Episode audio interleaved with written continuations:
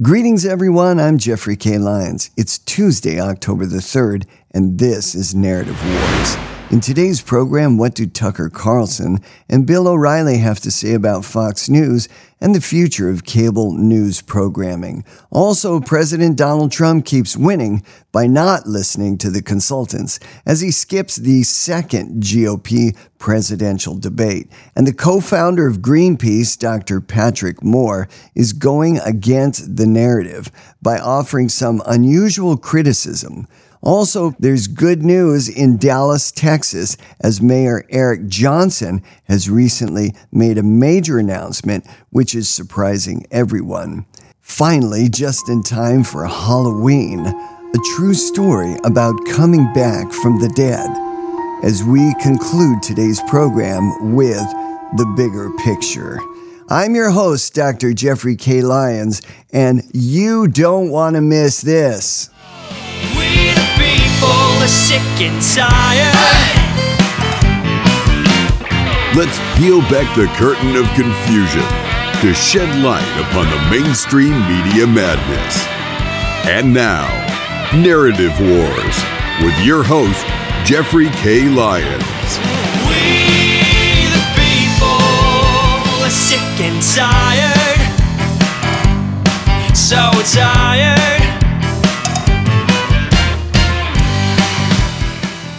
Well, thank you everybody for joining us again. Today is Tuesday, October the 3rd, 2023.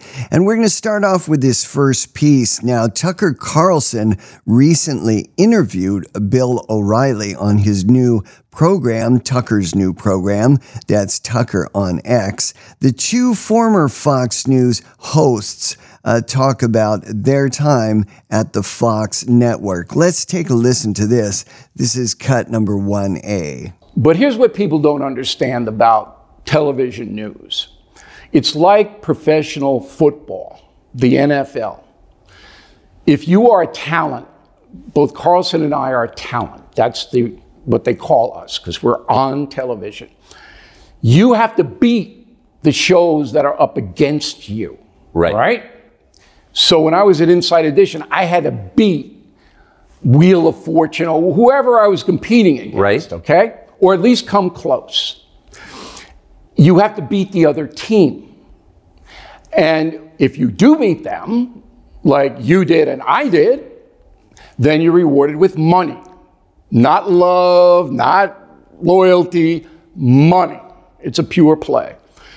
So there's a number of things uh, in this uh, brief clip. First of all, he's comparing a television news host, a talking head, to a football team, and that uh, you have to beat uh, the other team. But in this case, he's not talking about a football team beating another team on a field. What he's saying is that the television program itself, uh, the entire program and everything it has to offer, needs to beat other programs that are being aired and available for the public viewing uh, at the same time. Now, this is the old way of thinking of television uh, because way back, you wind the clock way back uh, to uh, the beginning days of television in the 1950s, the early 60s, and uh, you only had a few networks NBC, ABC, CBS,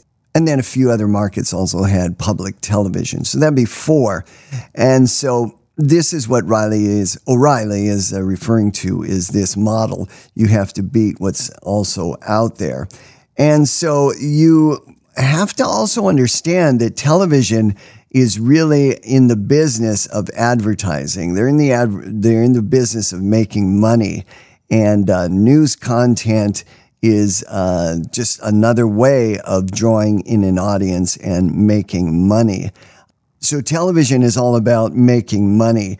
And there's a saying in the TV business. Now, I also worked as a television salesperson for a few years at a small independent television station.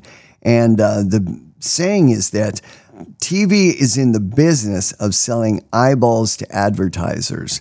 So, what does that mean? It means that It's all about the ratings. It's all about what sort of audience can you deliver to a potential advertiser. And that's why if you see children's uh, programming, obviously you're going to see a lot of TV ads aimed at kids. But what do you see during news programs? Typically, uh, your six o'clock, seven o'clock news, your local uh, news channels. Well, you see a lot of ads aimed at an older audience because that's the audience that watches uh, the broadcast news uh, during the uh, local time slot, 6, 7, and of course the uh, 10 p.m. slot. Now, things are changing. Uh, they changed up uh, decades ago with cable television, but there is another change that we're also going to discuss uh, coming out when we listen to this next clip. But before we get to that, Roger Ailes was the person that got Fox News going, and Roger Ailes was there for decades and Fox News, of course, did very, very well with Roger, and uh, Bill O'Reilly uh, refers to him in, in this interview. Ailes left, and uh, he has since passed away, but Ailes left Fox News, and everything changed. The management changed, and sort of that environment where O'Reilly flourished, it changed, and so O'Reilly was out the door. This really isn't anything unusual. It happens in local TV markets all the time. Stations are bought, stations are sold, and talent changes. Now, Tucker was moved out also because of the change in management, and the Murdochs uh, were looking for something different. Uh, many are saying that uh, Fox is leaning more to the left now, and uh, there's a lot of uh, evidence uh, that is pointing in that direction. One of the big changes was when Fox was the first to call Arizona for uh, Joe Biden, and uh, the other major networks had not done that at all.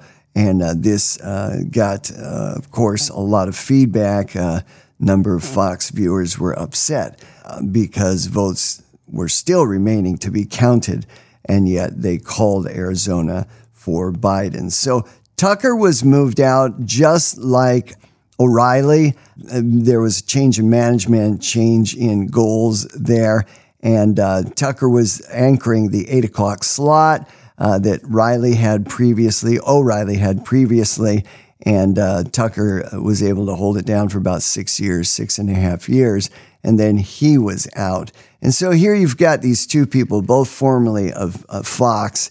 And now in this next clip, let's take a listen. They're going to talk about what's next in uh, cable uh, and uh, what's next just in news in general for the public. I didn't care. I had been there for 20 years. I was time for a change. When I started cable news, it was nothing, but I knew it was going to be huge. And then I said, you know what's going to be the next huge? Alternative independent media. Yes. And I just scampered on over to it. Well, uh, really, O'Reilly had no choice. He was let go uh, he had worked at a number of the major networks in the past. His resume was kind of full. He wasn't going to recycle and go back uh, cap in hand to some of those older networks that he'd been a part of. And he has now done very well. Uh, he claims that uh, his uh, O'Reilly uh, news outlet is extremely successful. We wish him all the best. And of course, Tucker has formed a new news and information organizations. He's also done what O'Reilly did. He's pulled uh, some people that worked with him formerly uh, at Fox News. O'Reilly did the same thing. And now the uh, Tucker on Twitter is doing extremely well.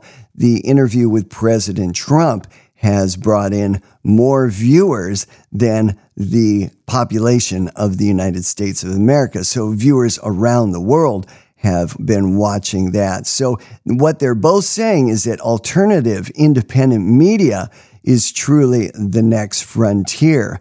And why? Well, audiences, I believe, are feeling betrayed and also lied to by the legacy media.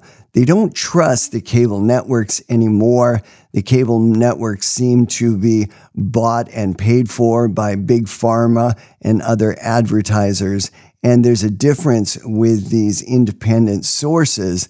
Uh, they're able to be more selective in terms of their advertisers and can they can even because they're small operations with low overhead, uh, like both O'Reilly and Tucker, uh, they can either get direct donations from their viewers or they can have other sort of merchandise or product that they can uh, offer to their viewers, premium content.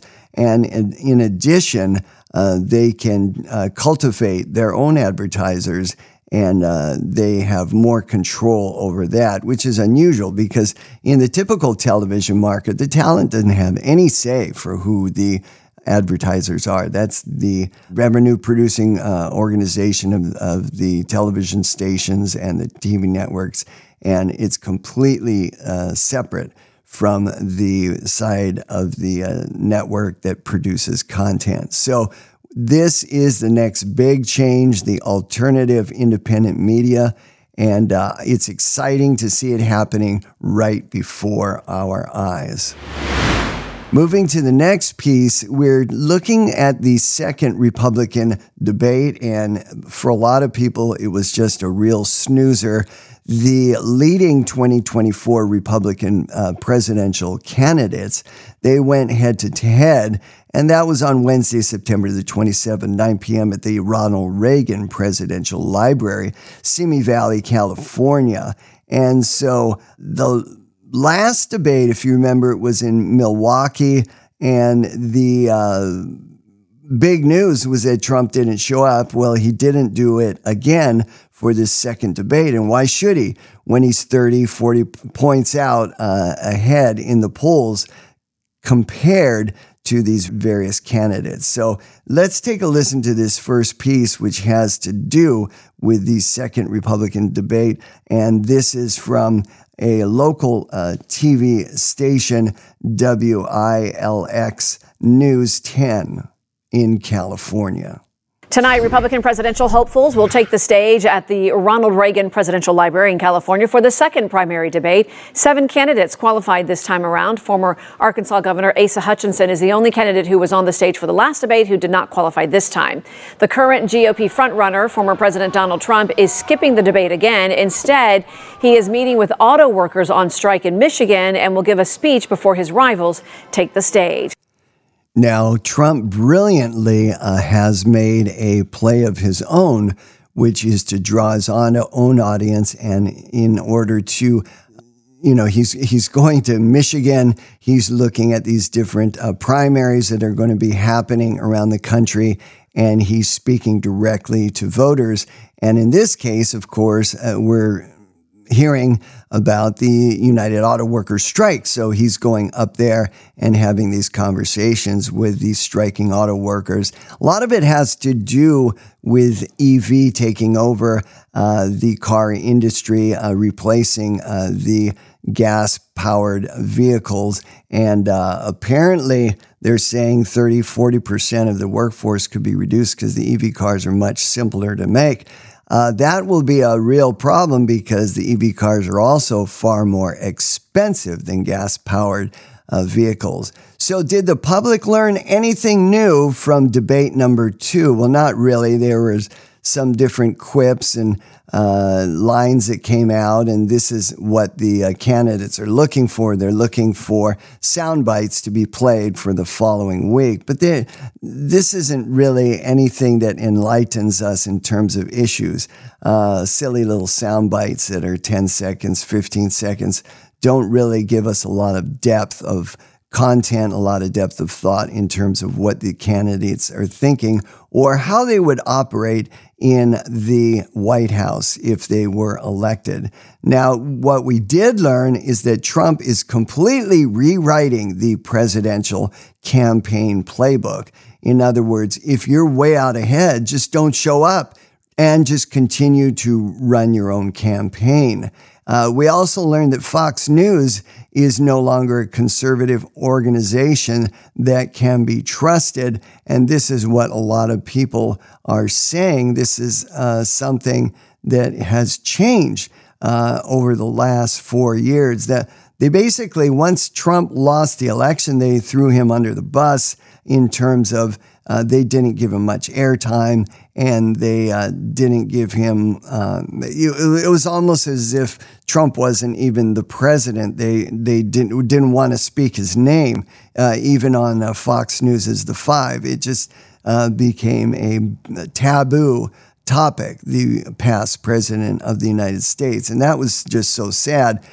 And the irony of all of this is that now Fox News has been begging for Trump to show up at uh, debate number one and debate number two. Why? Because Fox controls those, and Fox controls the sales of the advertising, uh, the lion's share of it. Some of it they have to give back to local networks. Uh, but the lion's share of the advertising, they control it. And without Trump being there, there is not much of an audience. They know it. So Trump is really hitting Fox uh, right where it hurts in the pocketbook. Now, Trump went on to Michigan to speak directly to United Auto Workers uh, in the area. And let's take a listen to this follow up clip, uh, which has to do with Trump visiting and delivering a speech at a auto parts supplier in Michigan. And this is cut number uh, 2B. Trump's visit comes after President Joe Biden made an historic visit to Michigan on Tuesday by becoming the first sitting president to join an active strike. Trump spoke in Macomb County at a non union auto manufacturer called Drake Enterprises. During his address last night, Trump expressed support for the union. For the union's cause as they fight for a pay raise, a shorter work week, and better benefits. But UAW President Shawn Fain is questioning the sincerity of Trump's support. Yesterday, Joe Biden came to Michigan to pose for photos at the picket line. But it's his policies that send Michigan auto workers to the unemployment line. I side with the auto workers of America and with those who want to make America great again, and I always will. My pledge to every automaker is this a vote for President Trump means the future of the automobile will be made in America where it should be. So there we go. Uh, those were some uh, cuts from Trump uh, speaking directly to the auto workers. And again, he's against a number of these Biden policies, especially the uh, ramping up of EV uh, cars in the EV industry, uh, which is going to put auto workers out of work. So Trump is calling out Mr. Biden. He's saying Biden's policies are putting people into the unemployment line. And Trump is saying, listen, I'm going to back the American worker and I'm going to back the, the car manufacturers to keep that in the United States of America. Make no mistake, the EV automobile industry will make China even richer because China controls many rare earth materials that are part of the manufacturing process for the batteries that go into these EV cars. And so once again, we'd be shipping away more and more jobs outside of the United States of America. And that's what's really going on here. Uh, so Trump uh, is boldly um, getting ahead of the issue. And what's really pathetic is that uh, B- uh, Biden, the day prior, uh, you know, his uh, campaign said, "Oh, uh, we got we got to uh, get ahead of this." You know, Trump's going to make a speech in Michigan, so so Biden goes down there and does a little photo op by the picket line and really, he spent more time in Mi- Michigan uh, having conversations with reporters on the tarmac when his plane landed uh, than he did on the picket line in Michigan.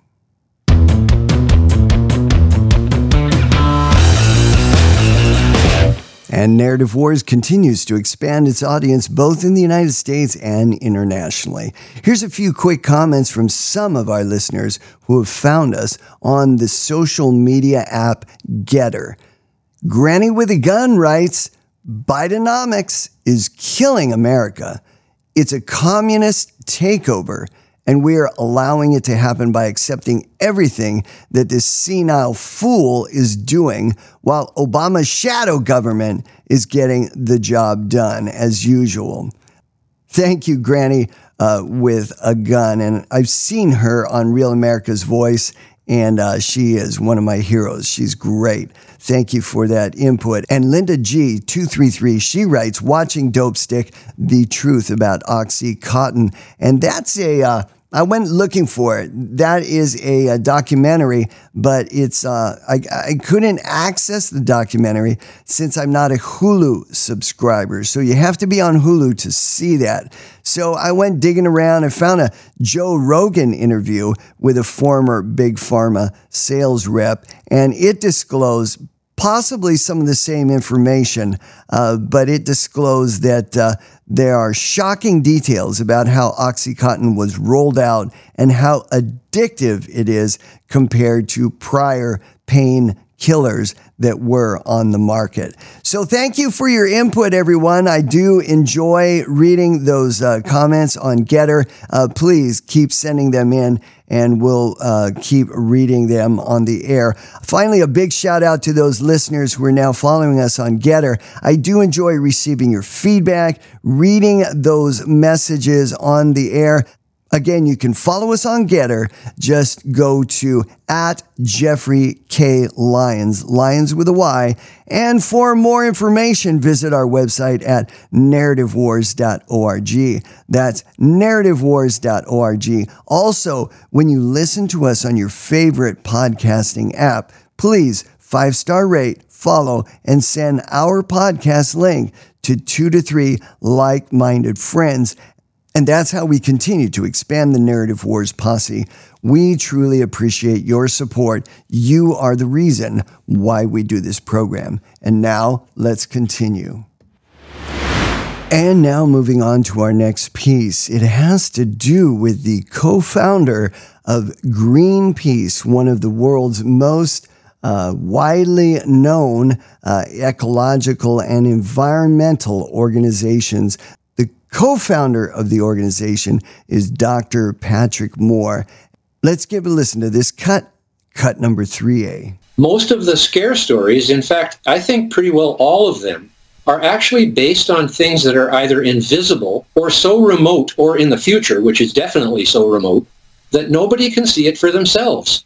Observation and verification of that observation is the basis of science if the general public can't verify how many polar bears there are or whether the Great Barrier Reef and other coral reefs are healthy or not, then they depend on the activists, the media, the politicians, and the scientists on serial government grants for their information. And all of those people, they're making their living from this. And multiple billions of dollars are involved. And they want us to believe they're scare stories. Because if it wasn't scary, it wouldn't get in the newspaper. So, this is Dr. Patrick Moore's claim. If it wasn't scary, then the stories wouldn't get into the newspaper. Now, of course, nobody reads newspapers anymore, but what he's talking about is if it wasn't scary, these stories wouldn't get into the mass media. They wouldn't get onto your iPads and they wouldn't get into your uh, mobile phones and they wouldn't get on your streaming media at home, your whatever news sources you're listening to. Now, who is Dr. Moore? He's the co-founder of Greenpeace. He served for nine years as president of Greenpeace Canada, seven years as a director of Greenpeace International. He's led many campaigns. Dr. Moore was the driving force for shaping policy and direction for 15 years, while Greenpeace became the world's largest environmental activist organization. So he's got quite a bit of creds. He's got a PhD, it's in ecology. He was the vice president, environment, uh, WaterFurnace, international manufacturer of geo- geothermal heat pumps, VP, industry and government affairs for Next Energy Geothermal, uh, chairman of Sustainable Forestry Committee of Forest Alliance of BC, that's British Columbia, 1991 to 2002. He led a process of developing principles of sustainable forestry. So, if anybody knows about the environmentalist uh, milieu and what is going on around the world, uh, it would be uh, Dr. Patrick Moore. And what he's saying is that this is very uh, important what he's saying is that a tectonic shift uh, has taken place in the environmental industry. It's no longer a group of uh, just rogue activists that are standing up for forests and a cleaner earth. Now it is a multi, multi billion dollar and even trillion dollar industry.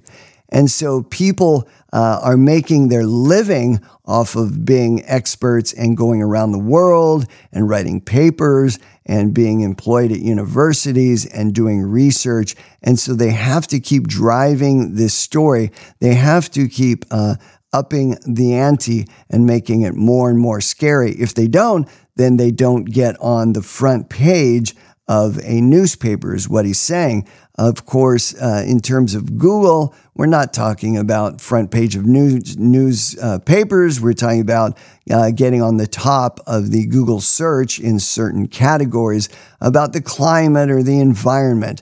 Uh, that's what uh, they are looking for. And the scarier the story, the better the chance that they'll be at the top of that internet search. Now let's pivot over to the United States Congress. Now, this is Representative Doug LaMalfa, and he's Republican California. He questioned a number of witnesses at a House Transportation Committee recently, and this was an Infrastructure Investment and Jobs Act uh, that they were discussing. And so these experts are there. They are uh, hired guns for the environmental industry. And this is really interesting. It went out April 11th, 2023, not too long ago. But this particular video went viral 2.18 million views. And you would think that these hired guns, that these environmental activists could answer a very simple question, but they struggled and they weren't able to answer this question. Uh, let's take a listen to this interview. Again, it was in U.S. Uh, Congress, April 11th, 2023. And you're going to hear Representative Doug LaMalfa asking the different panelists or experts uh, questions. Thank you, Mr. Chairman. Panelists, let me just go right down the line real fast. What percent of our atmosphere is CO2? Take your best guess. You don't have to be accurate. All down the line. Re- Repeat that question. What percent of our atmosphere is CO2, carbon dioxide? Wild guess, it's okay. I'll bite 5%. Five? I'll just follow you then. We'll go seven. That's my favorite number. I'll see their five and um, suggest that we know that transportation causes 49% of CO2, so that's why we're all working on energy transition. All right. So what number do you think it is? Eh, five. Five? How about you? I didn't hear you, Mr. Oh. Dreyer. Seven. Seven. Did you have one, uh, Mr. Boyd? So we got a five, seven, uh, This price is right. eight. I'm gonna get the high end. All right. Well, I, I appreciate that, and I don't mean to I put you on ice. I ask a lot of people that because all we hear is climate change, climate change, CO2, CO2. I heard a couple of you on the panel saying you're looking to change your vehicles to electric, even though we don't have the electric grid. And me as a farmer, I wouldn't be real happy about running out and replacing $300,000, $500,000, million dollar pieces of equipment because someone wants, someone wants it to be electric. The answer is 0.04%. Not 1%, not a half of a percent. It's 0.04%, and it's gone up from 0.03 over the last couple decades. This is what we're being all contorted into doing is this tiny change in CO2. If we go if we get below 0.02, plant life starts dying off. So, why are we panicking about CO2 in the atmosphere? It is currently 0.04%. And these people on this panel that were before Representative Doug LaMalfa, representative from uh, California, they had absolutely no idea what percentage of CO2 was in the atmosphere. And we're talking about that portion of the atmosphere that is commonly referred to as greenhouse gases. They thought it was 4%. One said 5%. I think another one said uh, maybe 7% or 8%. It, it became kind of a silly exercise. A price is right. They had absolutely no idea. Now, sometimes you're going to hear another number thrown out there. They'll say, well, it's 400 parts per million. Why do they do that? Well, because 400 sounds like a much bigger number than 0.04. But when you do the math, 400 parts per million is 0.04%. It's very small. What is the primary greenhouse gas? Most people don't know this. The primary greenhouse gas is a really scary gas. It's called water. That is the primary gas, which, which we call a greenhouse gas. The climate activism industry is now worth about $1 trillion. And here's the point that both Representative Doug LaMalfa was making and Dr. Moore, Dr. Patrick Moore, the co founder of Greenpeace. They were both saying something very similar that without a climate scare, the people that are pushing this story, they, they really, they're not able to sell it. So it went up from 0.03 to 0.04 over the last so many decades. But here's the thing what did Representative LaMalfa point out? If it goes down to 0.02, plants start dying. Plants die, we're toast. Human beings need plants. You know, you might say, oh, we, we eat animals, but the cows and the chickens, they're eating food which is derived from plants. Oh, but we could eat bugs. Well, bugs eat food which is derived from plants. We need plants. Plants take in carbon dioxide and they give off oxygen. If we don't have oxygen, we're toast. Uh, you know, this is high school science. This is very basic stuff. The climate narrative is a sophisticated government system. It creates jobs, it creates money flowing for those people that work in those jobs, and then those people sell the scary stories. The scary stories reinforce the narrative the narrative reinforces the need for those people to work in those jobs. So you see, there's a circle there. Scary story, hire people in the government, government writes more scary stories, and then their paychecks and their jobs are secure. It's, it's all about job security. That's really what it comes down to. It creates jobs, power, influence for politicians. Remember, it started with different politicians. It didn't start with climate scientists. Decades ago, there were different politicians like Al Gore who pushed these different terms carbon credit, carbon footprint. And now they become just common terms that we use and throw around like, like we all know what they are we don't really know what a lot of these things are. We, it's not something you can see or touch, but we sound important and we sound like we know what we're talking about when we bring them up in a conversation with others. If I could give out any homework, and I can't, but I used to do this as a university professor, just ask a friend or two this coming week how much carbon dioxide is in the greenhouse gases. What percentage of carbon dioxide is greenhouse gas? Just, just ask some friends and see if you hear any accurate answers that come close to 0.04%. And kind of a fun exercise, maybe something you could try as an icebreaker. Perhaps yes, perhaps no, but it might be fun. Well, here's our final story for the day. And something really big happened recently in Dallas, Texas.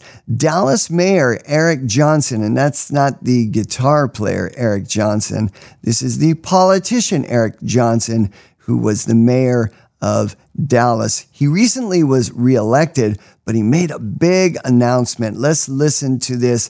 This is cut number four. Backlash and some pats on the back for the mayor of Dallas, Texas tonight. Eric Johnson announcing that he is switching parties from Democrat to Republican in a Wall Street Journal op-ed. He slammed the party which he was elected uh, by saying, quote, the future of America's great urban centers depends on the willingness of the nation's mayors to champion law and order and practice fiscal conservatism. Our cities desperately need the genuine commitment to these principles as opposed to the inconsistent poll-driven commitment of many Democrats that has long been def- a defining characteristic of the GOP. Well, Mayor Eric Johnson of Dallas, yes, he did recently change from the Democrat to the Republican Party, but they didn't bring it out in this uh, piece that we just heard, and that was from CNN Politics, September 23rd, 2023. In that Wall Street Journal article, he also mentioned that the Democrat policies, quote, exacerbated crime and homelessness in Dallas, Texas. And he's leaving the Democrat Party because he does not feel that uh, a continuation of those policies is in the benefit of the people of Texas and specifically the people that live and work in Dallas, Texas. So, uh, good job, uh, Eric Johnson. Good job, person of the week here on Narrative Wars. Yeah, okay. Uh, thank you for that, guys. I always appreciate them standing by, and uh, they, they always seem to come through. Uh, the future of America's great urban centers depends on the willingness of the nation's mayors to champion law and order and practice fiscal conservatism. That is also what Johnson wrote. Uh, he said that American cities need Republicans and Republicans need American cities. Ouch, that must really hurt if you're a Democrat.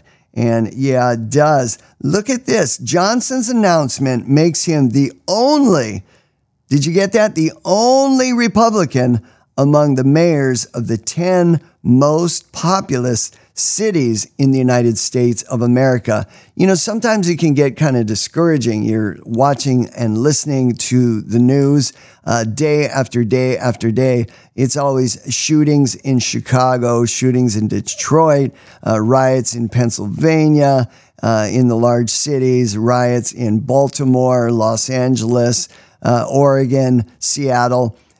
These are all blue cities. Blue, blue, blue, blue, blue. Houston, Blue City. So here is a city also in Texas, Dallas, Texas, and the mayor who was elected Democrat gets reelected. Johnson was reelected for a four year term, and that was in May. He had 98% of the vote, just an absolute landslide, and he has now switched to becoming a Republican. Uh, Texas Republican Governor Greg Abbott welcomed Johnson to the new party affiliation. Uh, said Governor Abbott, quote, Texas is getting more red every day, unquote. Uh, Abbott put that up in a post on X. And uh, he also said, quote, he's a pro law enforcement and won't tolerate leftist agendas. Well, let's hope that Eric Johnson uh, receives all the best uh, support and that he has a prosperous time.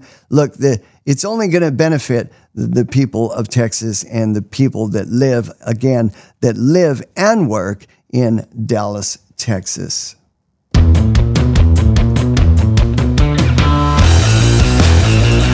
Well, wrapping it up now, let's turn to the bigger picture. Remember those dystopian movies like The Net? It was a 1995 thriller where the protagonist, played by Sandra Bullock, well, she had her life destroyed when her digital identity was erased. The movie was, as is often the case, more than fiction and somewhat prescient of things to come. This leads us to today's bigger picture. It's a story that unfolds much like Sandra Bullock's character, but in this case, our story is true. A few years ago, a close friend of mine, let's call her Jane, relayed the following tale of the undead. Jane said that her mother had passed away and that she had received a phone call from Social Security to confirm her mother's passing. A few days later, Jane received another phone call, and this time it came from her financial planner. The financial planner called Jane and said, Oh, good. I was worried about you. To which Jane replied, why were you worried? I'm just fine. And the planner responded, Our company regularly receives from the government lists of names of people who have passed away. And if the social security number matches a client, we reach out to that family. Jane responded in the words of the writer Mark Twain The report of my recent death has been greatly exaggerated.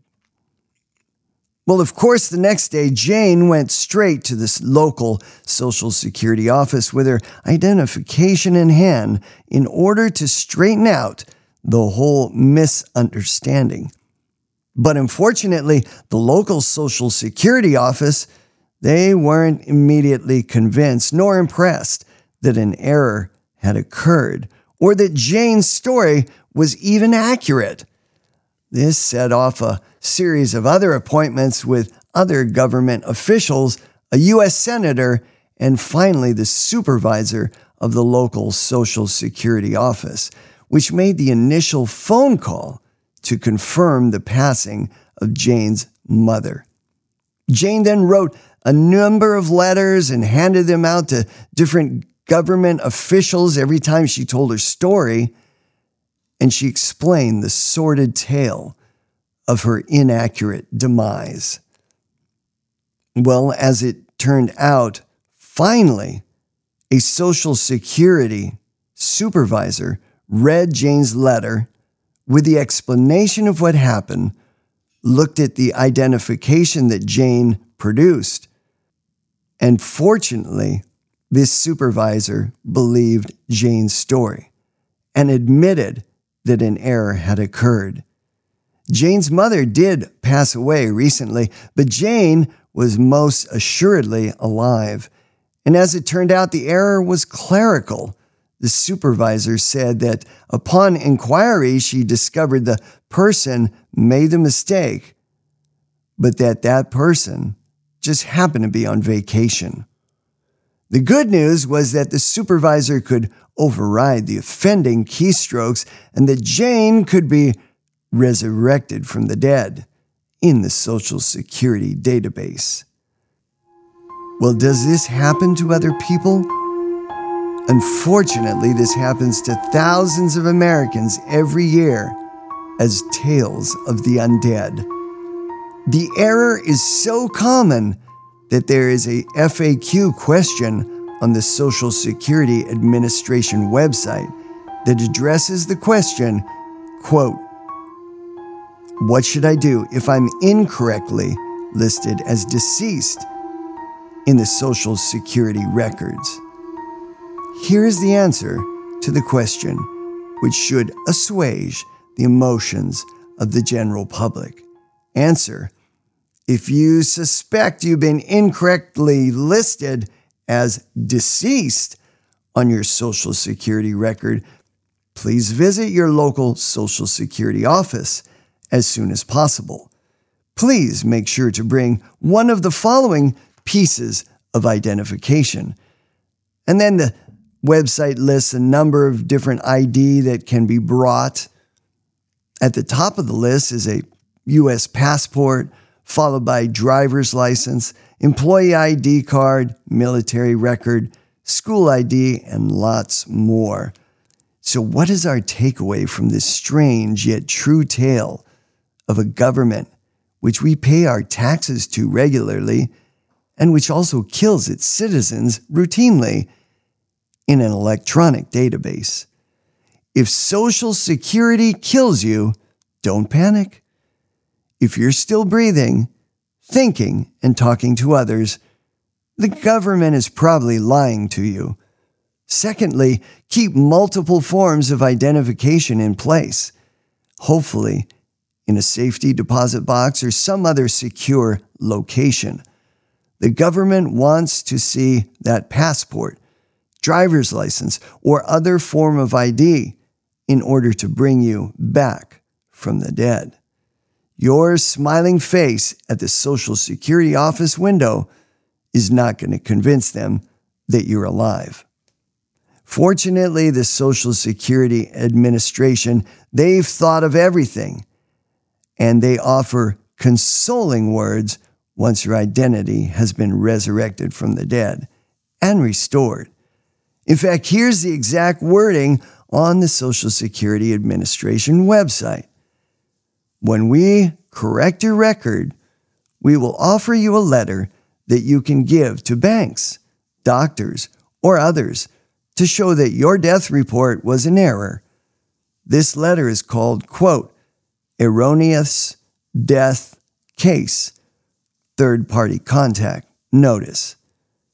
And there it is. Don't expect an apology from your government. Don't expect words of reassurance or any sympathy that your life was on hold for a few weeks while you scrambled around from government office to government office trying to convince the government that you're alive. And there it is. At the end of the rainbow, you receive this consolation letter. And here is the pièce de résistance. Just think someone who's a lot smarter than the average American who's paid a lot of money to come up with the title of this official letter to hand out to your doctor, banker, employer, and others. Remember, the letter is called the Erroneous Death Case Third Party Contact Notice. Kind of sounds like a parking ticket or some petty misdemeanor charge, doesn't it? And that's a comforting thought. Until next time for Narrative Wars, I'm your host, Dr. Jeffrey K. Lyons. We the people are sick and tired so tired.